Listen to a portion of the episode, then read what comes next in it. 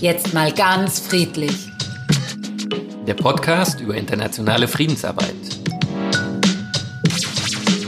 Wir sind Sebastian Nieser und Jule Koch und wir sprechen mit Kolleginnen und Kollegen, die keine Konflikte scheuen. Von Bolivien bis in den Irak, von Ruanda bis in die Ukraine, von den Philippinen bis nach Guatemala. Herzlich willkommen. Herzlich willkommen zum Podcast. Jetzt mal ganz friedlich. Und heute mit einer Folge zum Libanon. Zum Libanon. Ich gebe gleich mal zu, bevor es losgeht, ich weiß so gut wie gar nichts außer, äh, über den Libanon, außer vielleicht noch die Nachbarländer. Oh, welches ist ja. das? So, ich tippe auf Israel und Syrien. Okay. Kannst du noch was hinzuzufügen? Keine Ahnung. Ich, ich, muss auch gestehen, ich bin äh, in der Gegend relativ äh, unbewandert. Ähm, ich habe nur die Vorstellung, es ist äh, relativ mediterran und ähm, vielleicht können uns unsere Gäste da ein bisschen mehr auf. Ja, weil zum Glück haben wir ja Experten da. Ja. Wir sprechen heute mit äh, Manuel Erbenich und mit Marie Gerlach, die als Friedensfachkräfte im Libanon tätig sind. Ja. Herzlich willkommen, ihr beiden. Hallo, ihr zwei. Danke. Ja, und ähm, genau, wir haben ja ein bisschen unser Nichtwissen unser Be unter Beweis gestellt. Insofern die erste Frage an euch oder vielleicht erst an Manu, dann an Marie. Was sollten wir über den Libanon wissen? Ja. So Lektion 1.1 für absolute Anfänger. Lektion 1.1. ja. ähm, ihr habt das, glaube ich, schon ganz, ganz richtig gesagt. Ähm, der Libanon ist, ähm, häufig wird ja gesagt immer so, es ist der nahe Mittlere Osten. Ähm, das ist so eine sehr eurozentristische Perspektive. Eigentlich sagt man dann auch eher inzwischen so, dass es in Westasien liegt ähm, und ähm, grenzt im Norden und im Osten an Syrien und im Süden an Israel. Und da es halt an Syrien grenzt, das ist somit der Hauptgrund, warum ich hier eigentlich arbeite, weil seit ähm, dem Bürgerkrieg in Syrien, seit 2011, verdammt viele syrische Flüchtlinge in den Libanon gekommen sind. Und prozentual betrachtet, da der Libanon ein kleines Land ist, ähm, gibt es eigentlich weltweit kein anderes Land, was so viele Geflüchtete aufgenommen hat wie, wie der Libanon. Man kann ganz grob, man kann ganz grob sagen, ähm, dass ähm, registriert offiziell sind ungefähr eine Million syrische Flüchtlinge. Mhm. Allerdings hat UNHCR 2015, glaube ich, aufgehört, ähm, Syrer mhm. zu registrieren. Ähm, und es sind deshalb inoffiziell noch viel mehr da. Und, und was ist das prozentual? Was ist das prozentual? Jeder Vierte. Prozentual, genau, jeder Vierte, ungefähr so ein Viertel kann man sagen, der Menschen, die sich im Libanon aufhalten, sind geflüchtete Syrer. Dann Marie, was hast du noch äh, hinzuzufügen, was man über den Libanon wissen sollte? Also, was man über den Libanon wissen sollte, das Land ist so groß wie Saarland. Ähm, sechs Millionen Menschen leben hier. Eine Million Menschen davon sind syrische Geflüchtete. Und außerhalb des Libanons wohnen elf Millionen Libanesen. Also die Exilbevölkerung selber ist größer als die Bevölkerung des Landes hier. Ähm, das Land ist von einem sogenannten Sectarian System geprägt, was bedeutet, dass nach dem Bürgerkrieg 1990 das Taif Agreement gesagt hat, dass quasi das komplette, der komplette Staat in einer Art Quotenregelung organisiert ist. Das heißt, dass der Präsident Christ ist, der Premierminister hat Sunnit zu sein und der Parlamentssprecher ist Schiit. Ähm, und dieses System prägt den Libanon bis heute. Das heißt, es ist alles sehr stark nach religiösen Gruppierungen aufgeteilt. Ja, ja, konfessionsgebunden, ja. Und es gibt die Schiiten, Sunniten, Christen. Wen gibt es noch? Es gibt noch eine große Gruppe, das sind die Drusen. Mhm. Ähm, insgesamt sind es ähm, acht Religions-Glaubensgemeinschaften. Und es ist dann halt schwierig ähm, für eine gesellschaftliche Einheit, wenn du immer einen christlichen ähm, Präsidenten hast, dass der im Interesse aller Gruppen spricht. So. Ähm, weil oft wird dann eigentlich immer nur so die eigene Gruppe durch oder die Interessen der eigenen Gruppe vertreten. Genau. Ähm, Und würdet ihr auch sagen, es gibt gar nicht sowas wie eine libanesische Identität, sondern die Leute fühlen sich entweder als Drusen oder als äh, Christen oder als Sunniten oder Schiiten, also eher nach ihren religions- oder ethnischen Zugehörigkeiten? Ja, das ist nicht, nicht so leicht tatsächlich. Ähm, das ist ja auch so bei uns im Job. Wir suchen ja immer nach ähm, verbindenden und trennenden Elementen. So, und was, was verbindet die Leute hier eigentlich? Ähm, weil eigentlich ist die Religion hier eher so ein trennendes Element. Mhm. Gläubigkeit an sich ist wieder sehr verbindend. So, wenn man jetzt westliche Gesellschaften anschaut, wo weniger Religion oder Religion nicht mehr so wichtig ist, ähm, ist es hier, ist es für die Menschen wichtig, überhaupt irgendeinen Glauben zu haben. Ähm, aber da unterscheiden sie sich halt auch sehr stark drin. Das ist, ist schwierig. Was verbindet, ist das Essen, was mhm. verbindet, ist die Musik. Musik. Ja. Okay. Wie ist es mit ähm, der Sprache? Was verbindet der gemeinsame Feind? Wie ist Arabisch. es mit der Sprache? Ja. Arabisch? Sprache absolut. Verbindend. Ja, für alle. Okay. Obwohl man halt auch nochmal sagen muss, ne, das ist dann je nach Community, zum Beispiel die Christen, die werden größtenteils in ja, französischen Systemen erzogen. Das heißt, die senden dann auch häufig ihre Kinder auf französischsprachige Kindergärten. Wenn dann im Ausland studiert wird, dann größtenteils in Frankreich. Also selbst da, was Sprache bedingt, klar, Arabisch ist die Sprache, die alle verbindet. Aber wenn es dann so um die Zweitsprache geht, dann merkst du schon wieder relativ ja. Gebildete Libanesen sprechen alle drei Sprachen. Sie ja. sprechen fließend Arabisch, libanesisches Arabisch. Englisch. Sie sprechen Englisch fließend mm. und Französisch und mm. zum Teil im gleichen Satz mm. und können ganz easy hin und her switchen. Das ist zum das Beispiel ist, was typisch Libanesisches für was, mich. Ja, ja sehr typisch. Das, ja. Aber das ist auch wieder nur in gewissen Bereichen von Beirut so. -hmm. Ähm, in den südlichen Vororten ähm, wird eher nur Arabisch gesprochen. Mhm. Und außerhalb in Tripoli, Bekar, Sur, ähm, Saida, die Städte ist überwiegend Arabisch, und ein bisschen Englisch noch. Ja. Das Französisch ist sehr, sehr dominant in Beirut. Mhm. Super. Klingt komplex. Klingt sehr komplex. Und wahrscheinlich fangen wir erst gerade mal an mit der Komplexität. Ähm, Manuel, du hattest schon erwähnt, ne? du arbeitest so ein bisschen an dem, in dem Kontext. Was genau machst du und mit wem arbeitest du? Also, ähm, ich arbeite hier im Rahmen der Sonderinitiative Flucht. Ähm, der genaue Titel, den weiß die Marie, glaube ich, besser. Sonderinitiative Fluchtursachen bekämpfen, Flüchtlinge reintegrieren.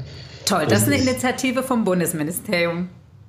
Das ist eine Initiative vom Bundesministerium ähm, und da von dieser Initiative bekommen wir unter anderem hier beim zivilen Friedensdienst, das ist so eine Budgetline, also ein Geldtopf, den wir hier haben, mhm. zusätzlich zu unserem Stammprogramm. Mhm. Ähm, das Stammprogramm hier, um kurz ein bisschen auszuholen, arbeitet zu Peace Education und zu Dialog, die Sonderinitiative Flucht, in der Marie und ich arbeiten. Da haben wir zwei Komponenten. Das eine ist Medienarbeit und das andere ist auch eine Dialogkomponente. Und ähm, Marie arbeitet in der Dialogkomponente, ich arbeite ähm, im Medienbereich. Ähm, und wie das bei uns so üblich ist, ähm, arbeiten wir ganz nah mit ähm, Civil Society Organizations, also zivilgesellschaftlichen Akteuren zusammen oder NGOs, nicht Regierungsorganisationen. Und dabei ähm, betreue ich drei verschiedene Organisationen. Die eine heißt House of Peace, die sitzt hier in Beirut. Die andere heißt Jibal, die sitzt auch hier in Beirut.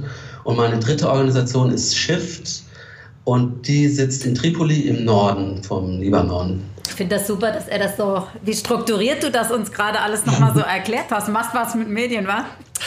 Stimmt, ein bisschen ja. Übung. Okay, und was, was, genau, was genau machst du mit den einzelnen Organisationen? Medienarbeit ist ja sehr, sehr breit. Medienarbeit ist ein großes Feld.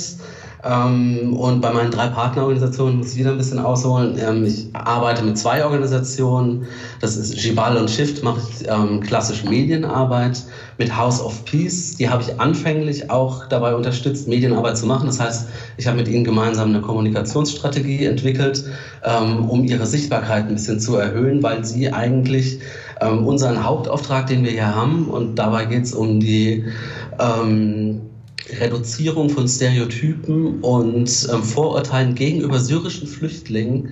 Ähm, diese Stereotype sollen abgebaut werden, die Vorurteile sollen abgebaut werden. Und da House of Peace gemeinsam mit der Host Community hier, mit libanesischen Gemeinden und ähm, syrischen Flüchtlingen zusammenarbeitet und dort Konflikte bearbeitet, ähm, habe ich ihnen dabei geholfen, dass der, der Impact, den sie haben, weil der wirklich sehr positiv ist, sie bringen viele Menschen zusammen, dass der sichtbarer wird, damit mehr Leute damit erreicht werden können und damit nicht nur die Leute, die aktiv, die an ihren Trainings ähm, und Veranstaltungen teilnehmen, untereinander Vorteile haben, damit wir auch noch eine andere Gruppe darüber hinaus über Social Media zum Beispiel erreichen können, die dann auch die Ergebnisse sehen können und dann sagen, oh, das ist ja schön, was die da machen ähm, vielleicht, ähm, vielleicht müssen wir einfach nur ein bisschen mehr aufeinander zugehen, ein bisschen mehr uns unterhalten und können so gemeinsam zueinander finden und können die Zeit, ich weiß nicht, wie lange es dauert, wie viele oder wie lange syrische Flüchtlinge hier bleiben,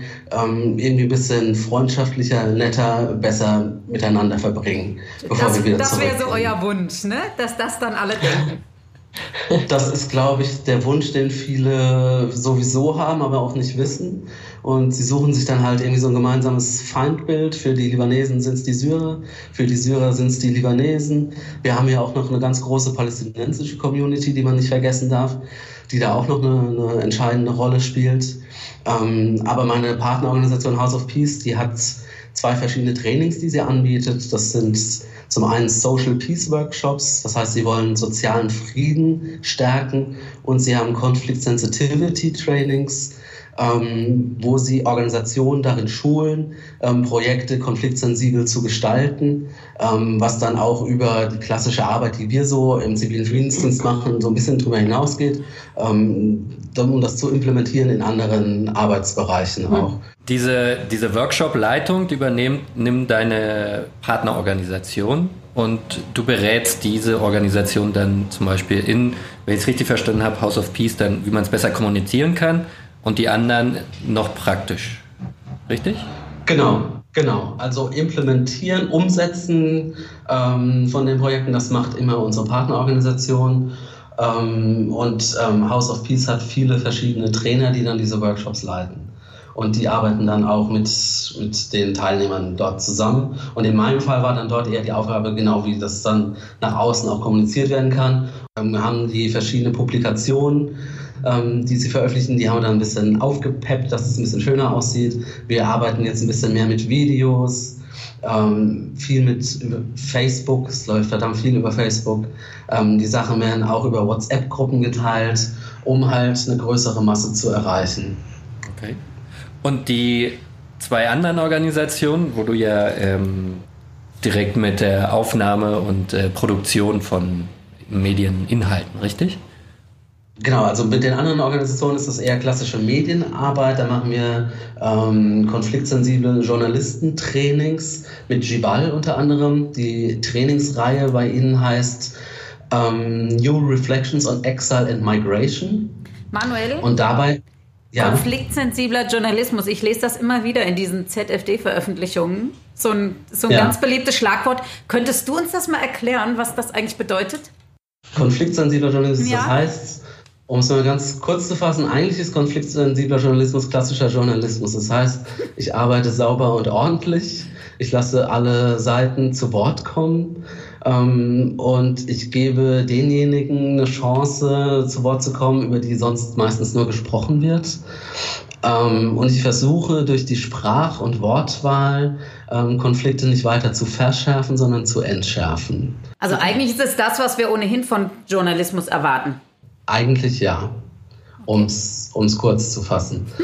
Ist und es wird auch immer wichtiger, gerade weil sich immer mehr Leute heutzutage Journalisten nennen können oder immer mehr Leute jetzt halt auch die Möglichkeit haben, über Social Media Sachen, Berichte, ähm, Beobachtungen ähm, zu publizieren und dabei halt so die grundlegenden Regeln des Journalismus halt nicht beachten, weil sie es auch zum Teil einfach nie gelernt haben. Ähm, und das ist sehr schwierig. Und von daher ist es auch noch ähm, ein anderes Anliegen von uns oder was wir auch machen, sind Media and Information Literacy Trainings. Das ist das klassische MIL.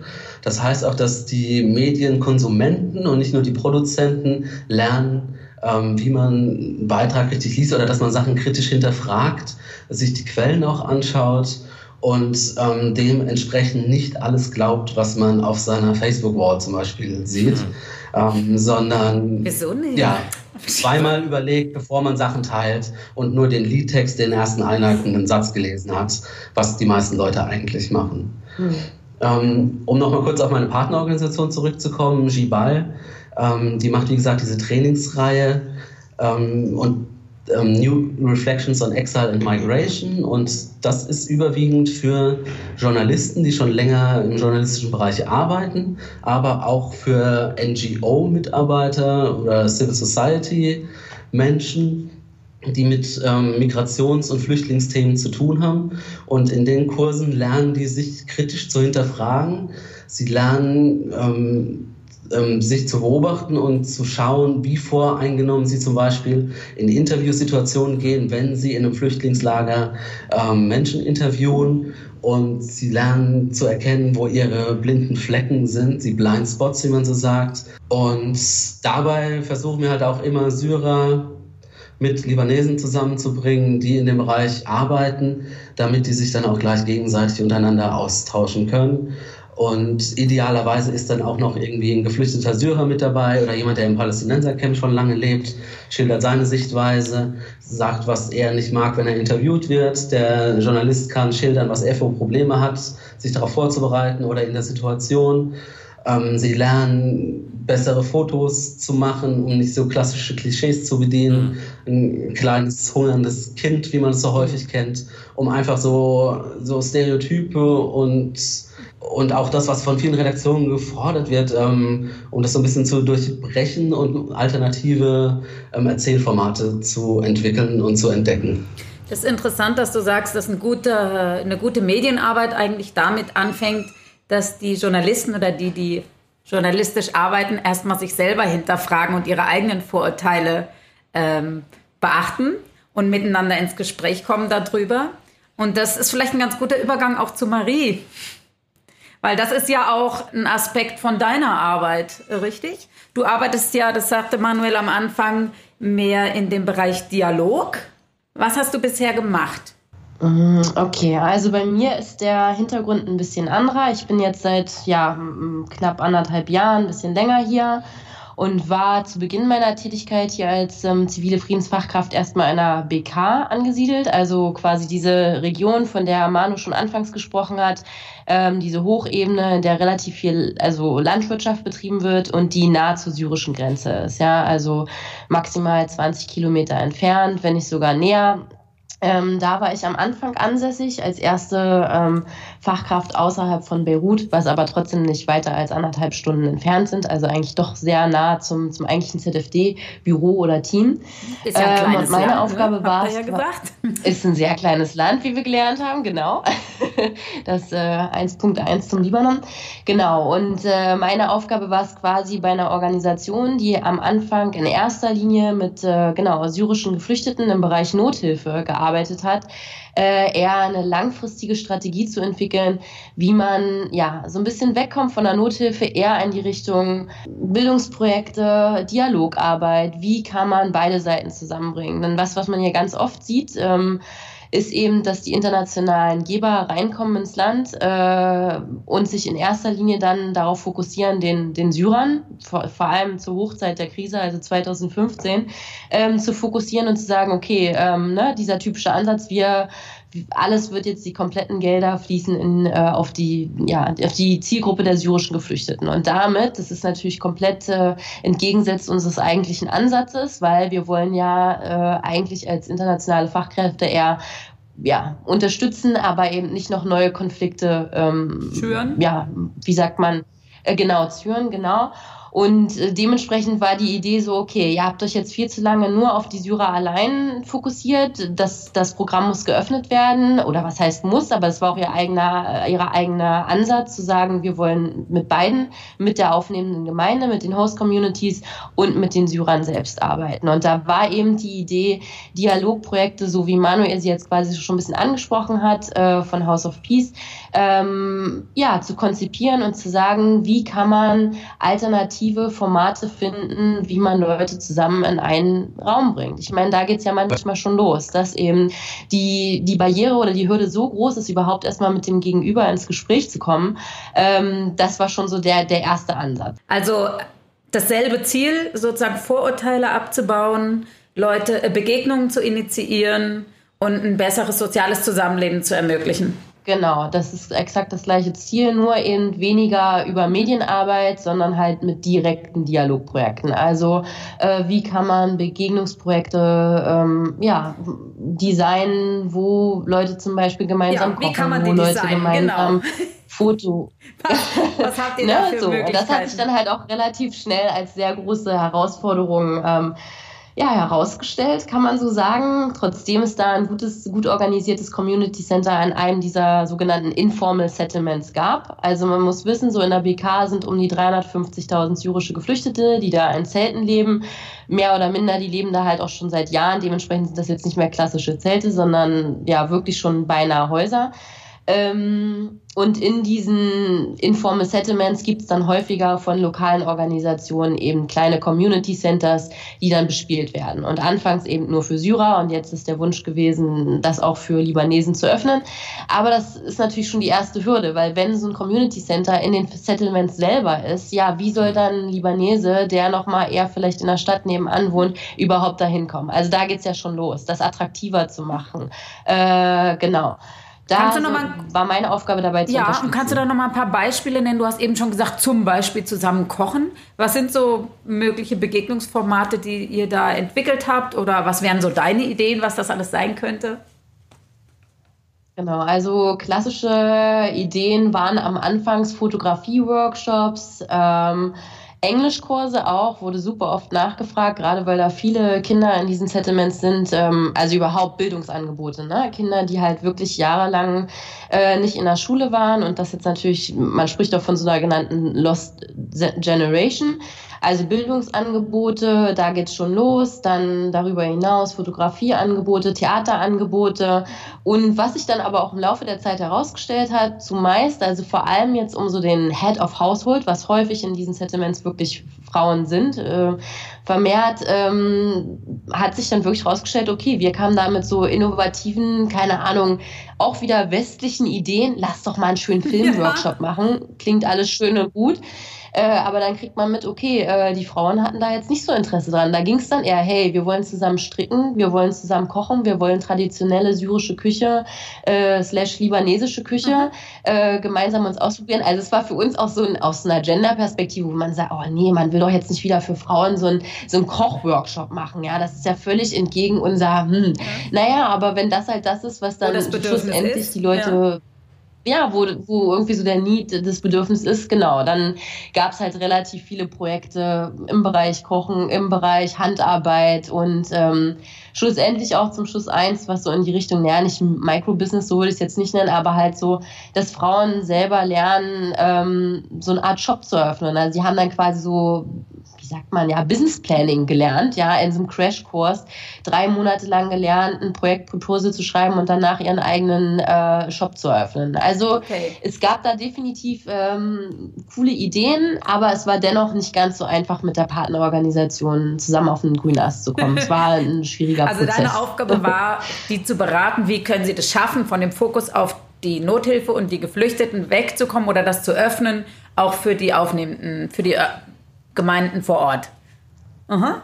Und genau, warum ist das ja, nicht so gut ja. gelungen? Warum seid ihr nicht auf den grünen Ast gekommen? Ich sage immer Zweig, grüner Zweig, aber Ast ist auch gut. Ist größer, der Ast ist noch größer als der Zweig. Ach ja, genau. Ähm, naja, also es gab mehrere Anlaufschwierigkeiten. Zum einen ist es halt so, dass in der BK ähm, es relativ schlechte Gehalter, Gehälter verglichen jetzt zum Beispiel zum Beirut-Standard gibt. Das heißt, wenn du wirklich guten, qualitativen, qualitativ, ja, äh, guten Stuff haben willst, da in der Partnerorganisation, dann musst du da schon viel, viel höhere Gehälter zahlen. Und das ist natürlich auch wieder entgegen, ja, okay, das, das ist nicht möglich. Es muss ja angepasst sein an den lokalen Kontext. Also war es immer ein extrem hoher, wie sagt man, ja, also Fluktuation. Die Leute haben nicht länger in der Organisation, ja, eine super hohe Fluktuation. Die Leute haben tendenziell nicht länger in der Organisation gearbeitet als vier Monate. Was für mich dann natürlich als internationale Fachkraft super schwierig war, weil man ist in so einem Rollendefinitionsprozess, man muss die ganze Zeit erklären, okay, was ist eigentlich unser Ansatz des zivilen Friedensdienstes, was stellen wir uns hier eigentlich vor, was wäre unsere Vision, was ist eure. Also es war schon so ein ständiger Aushandlungsprozess. Äh, es war immer wieder bei Null anfangen. Es kamen super viele Leute rein, hochmotiviert, die ganz viele Ideen hatten und dann ganz schnell gemerkt haben, okay, so leicht ist es leider nicht. Das war so eine, sag ich mal, auch zu diesen. Leuten? Äh, nö, ich habe durchgezogen. ich motiviert durchgezogen. Ich bin dabei geblieben. Trotzdem ist äh, ja auch mit äh, Höhen und Tiefen natürlich, ja, fiel mir auch nicht immer leicht, aber ich war dann letztlich nach einem Jahr ältestes äh, Mitglied der Organisation und äh, ja, dachte mir auch, soll das jetzt der Sinn der Sache sein? Hm. Nun denn, ähm, ja, und auch manchmal so diese Ansätze, wir haben auch Do No Harms Trainings da gegeben, was quasi heißt, ähm, ja, dass man konfliktsensitiv darüber nachdenkt, wo designen wir unsere Projekte, was ich vorhin schon angesprochen hat, in welchen Community Centers, wer wird dazu eingeladen, ähm, wie wird auch, wie wird auch irgendwie, werden die Leute vorher geschult, weil die, die sind da mit Leuten, die Projekte mit Syrern, ja, da sind vielleicht auch viele Leute traumatisiert, haben schon Fluchterfahrungen hinter sich. Also allein ne, konfliktsensibel darauf einzugehen, auch wieder reflektiert, wie Manu schon gesagt hat, mit welchen Bildern arbeiten wir hier. Ähm, in erster Linie ging es viel darum, die Organisation hat sich gewünscht, dass internationales Funding weiterhin kommt. Und das ging dann halt auch so, dass dann auf der Homepage ständig Fotos hochgeladen wurden von äh, ja, kleinen, hungernden syrischen Geflüchteten, wo man sich selber so denkt, nein, das ist nicht unser Ansatz, so wollen wir nicht arbeiten. Und das langfristig in mehreren Workshops immer wieder versucht, aber ja, schlussendlich hat man dann einfach gemerkt, vielleicht ähm, kommen wir hier nicht so ganz überein.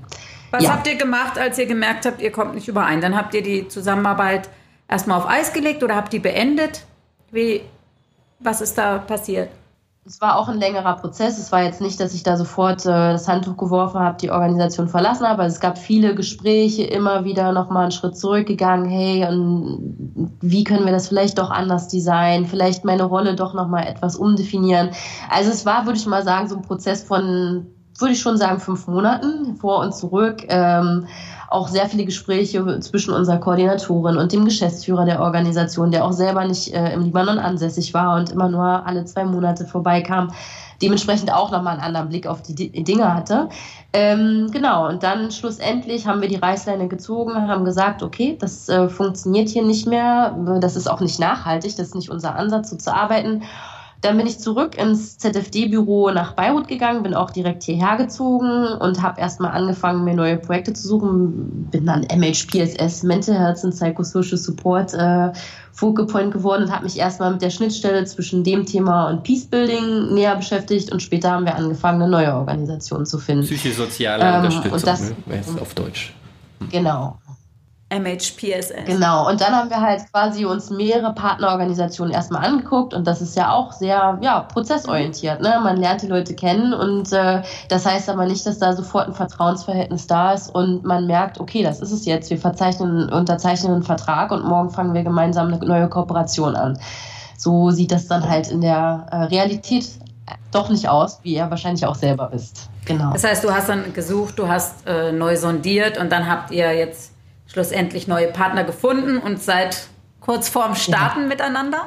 Genau, also wir sind jetzt gerade in der finalen, in dem finalen Aufsetzen eines gemeinsamen MOUs, also Memorandum of Understandings, äh, und werden jetzt einen Local Subsidy, einen Vertrag aufsetzen. Das wird hoffentlich zu Mitte äh, Februar starten und es gibt ein Projekt mit genau so einem ähm, Netzwerk an ja, Bibliotheken hier im Libanon, die auch verstärkt jetzt zu sozialer Kohäsion und Toleranz arbeiten wollen und zum Thema Storytelling, was eben bedeutet, auch wieder eine Begegnungsstätte zu werden, also Bibliotheken zu Begegnungsstätten zu werden, ja, von Menschen mit unterschiedlichster Herkunft. Das ist so der, der, der, der sage ich mal, die Headline. Ja, vielen Dank. Finde ich interessant, auch mal zu hören, dass es eben nicht immer alles total smooth läuft und man eben auch mal feststellen kann, mhm. man passt nicht zusammen, man hat unterschiedliche Vorstellungen vom Ziel oder von dem Weg dorthin und dann ähm, mhm. beendet man eben auch eine Zusammenarbeit und schaut, mit wem man mehr auf den äh, grünen Ast kommt. Time flies. Ja, wir kommen auch schon fast wieder zum Ende der Sendung. Ähm, haben allerdings am Ende auch immer drei Fragen, die wir unseren Interviewpartnern stellen. Ähm, die eine Frage ist, was, und jetzt wieder Manu, was gefällt dir besonders am Libanon? Was gefällt mir besonders am Libanon? Es gibt jetzt hier nicht so die eine Sache, die mir besonders gut gefällt. Ähm, ich glaube, ich mag den Libanon, weil er so vielfältig ist. Ähm, du durchlebst hier an einem Tag Höhen und Tiefen, sowohl auf der Arbeit ähm, als auch so in der Freizeit. Oder du hast viele Möglichkeiten, was du hier, was du machen kannst. Du hast die Möglichkeit, hier im Meer schwimmen zu gehen. Du hast im Winter, jetzt liegt Schnee in den Bergen, Skilaufen zu gehen, wenn du möchtest. Du kannst Snowshoeing machen. Du kannst hier verdammt lecker essen. Du lernst hier viele nette Menschen kennen und gleichzeitig kannst du dann, wenn du irgendwie mit dem Auto unterwegs bist, lernst du diesen schrecklichen Verkehr hier kennen und Leute, die sich vordrängeln. Ähm, ja, Den du aber ganz gut handhaben kannst, ne? Hast dich, hast dich gut eingewöhnt. Aber das bringt uns gleich zum zweiten Punkt. Ähm, was, was ist schwierig für dich im Libanon? Was ist besonders schwierig?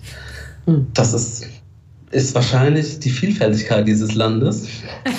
Du hast das eben auch schon gesagt, hat, das Mensch. hat alles immer den, Also- äh, eine, eine Vorteil und Nachteil. Wie gesagt, also ich habe es gerade schon mal gesagt, es ist, ähm, hier passiert so viel in kürzester Zeit auf engstem Raum und das kann gleichzeitig wunderschön und großartig sein und es kann auch wirklich sehr anstrengend und schwierig sein. Ja, das verstehe ich komplett. Und das begegnet dir im Arbeitsalltag, das begegnet dir im, im Privaten ähm, und ja, aber das macht dieses Land wahrscheinlich aus. Okay. Und noch die letzte Frage, was machst du an den Wochenenden? Ähm, an den Wochenenden fahre ich persönlich sehr gerne ähm, raus, weil Beirut doch ähm, auch anstrengend ist, wie schon mal so halb erwähnt, der Verkehr und so. Und ich bin verdammt gern in Bergen. Ich gehe gerne hiken. Ähm, oder wir fahren äh, ans, ans Meer, an irgendeinen Strand. Ähm, und man kann hier natürlich auch verdammt gut weggehen. Wenn sich das einrichten lässt mit Familie, ähm, kann man hier schön feiern. Super. Okay, dieselben. Hier, nach was? Nach einer guten Abwechslung. Dieselben Fragen an Marie. Was gefällt dir am Libanon? Ah, Ja, jetzt ist natürlich du konntest ne? dich jetzt schon super vorbereiten. ja, oder ich. Hm, Also ich finde ja gut. Okay, also was finde ich besonders äh, schön am Libanon? Diese, nee, ich kann jetzt nicht nochmal Vielfältigkeit sagen. Ich sage einfach die Extreme. Auf eine andere Art und Weise, als Manu das jetzt gesagt hat, sondern bei mir ist es eher diese Extreme, dass man ich bin ein Großstadtkind und ich finde es unglaublich schön, wirklich äh, die Bars und diese, un ja, also einfach Beirut ist so modern, zumindest in der Gegend, wo wir wohnen. Das muss man auch nochmal dazu sagen. Es gibt auch andere Gegenden, aber man kann quasi an einem Tag in einer komplett europäischen Großstadt leben und gleichzeitig ein Stück weit rausfahren und ist in einer, ja, das klingt jetzt stereotypisch, ja, aber am nächsten Moment kann man sich dann wirklich im Nahen Osten befinden oder so, wie man sich den vielleicht vorgestellt hat, bevor man in den Libanon Achtung, kam. Stereotype, ne? die wollt ihr ja abbauen. Ja, mhm. siehst du, läuft bei uns die Fachkräfte richtig gut. Ähm, also ich finde es schön, beides gleichzeitig zu haben. Vielleicht hilft mir das bei meinem Stereotypenabbau. Ähm, diese Extreme finde ich besonders reizvoll am Libanon. Ja, und macht es auch leicht, äh, sich hier sehr wohl Das zu ist ja schon fühlen. die Reflexion über die Stereotype. Ne? Wir sind schon einen Schritt weiter. Boah. Und was findest du schwierig? Schwierig. Ja, da muss ich jetzt äh, quasi an Manu an, anbinden. Ich finde das Autofahren hier sehr schwierig. Äh, ich hab, äh, bin kein besonders guter Autofahrer. Ich kriege große Panik und das Autofahren hier ist für mich ein absolutes Desaster. Also äh, ich bin ja noch kein einziges Mal gefahren, ohne irgendwie mit so kompletten Schwitzehänden hinterm Steuer zu sitzen und zu denken, ich sterbe. Also nein, das wird sich auch nicht mehr ändern. Äh, das ist für mich definitiv schwierig und auch eher unangenehm. Okay. Und was machst du an deinen Wochenenden? Fährst mal so mit dem Auto raus? An oder? meinen Wochenenden. Durch die Stadt. Ich nehme dann eher den Bus oder steige bei Manu mit ins Auto. ähm, was ich aber auch immer schön finde, die Busfahrten hier sind ähm, auch äh, sehr zu empfehlen, auch wieder immer nah am, nah am Limit. Aber nun denn, ähm, ich finde ja, was ich am Wochenende gerne mache, eigentlich auch direkt rausfahren, aus Beirut ans Meer fahren und frittierten Fisch essen. Der ist nämlich ganz besonders gut. Ja. Sehr Großartig. Gut. Ja, vielen Dank äh, für die Einblicke, die ihr uns gegeben habt. Ich nehme mit, sehr, sehr vielfältiges Land, ja, eine sehr heterogene Gesellschaft. Was nimmst du mit? Ja, auch wieder ein Ziel, wo man unbedingt hin muss, oder?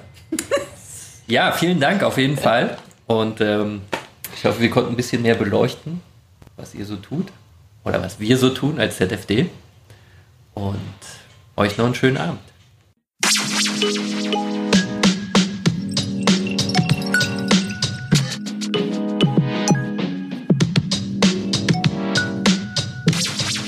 Das war der Podcast Jetzt mal ganz friedlich mit Jule Koch und Sebastian Nieser.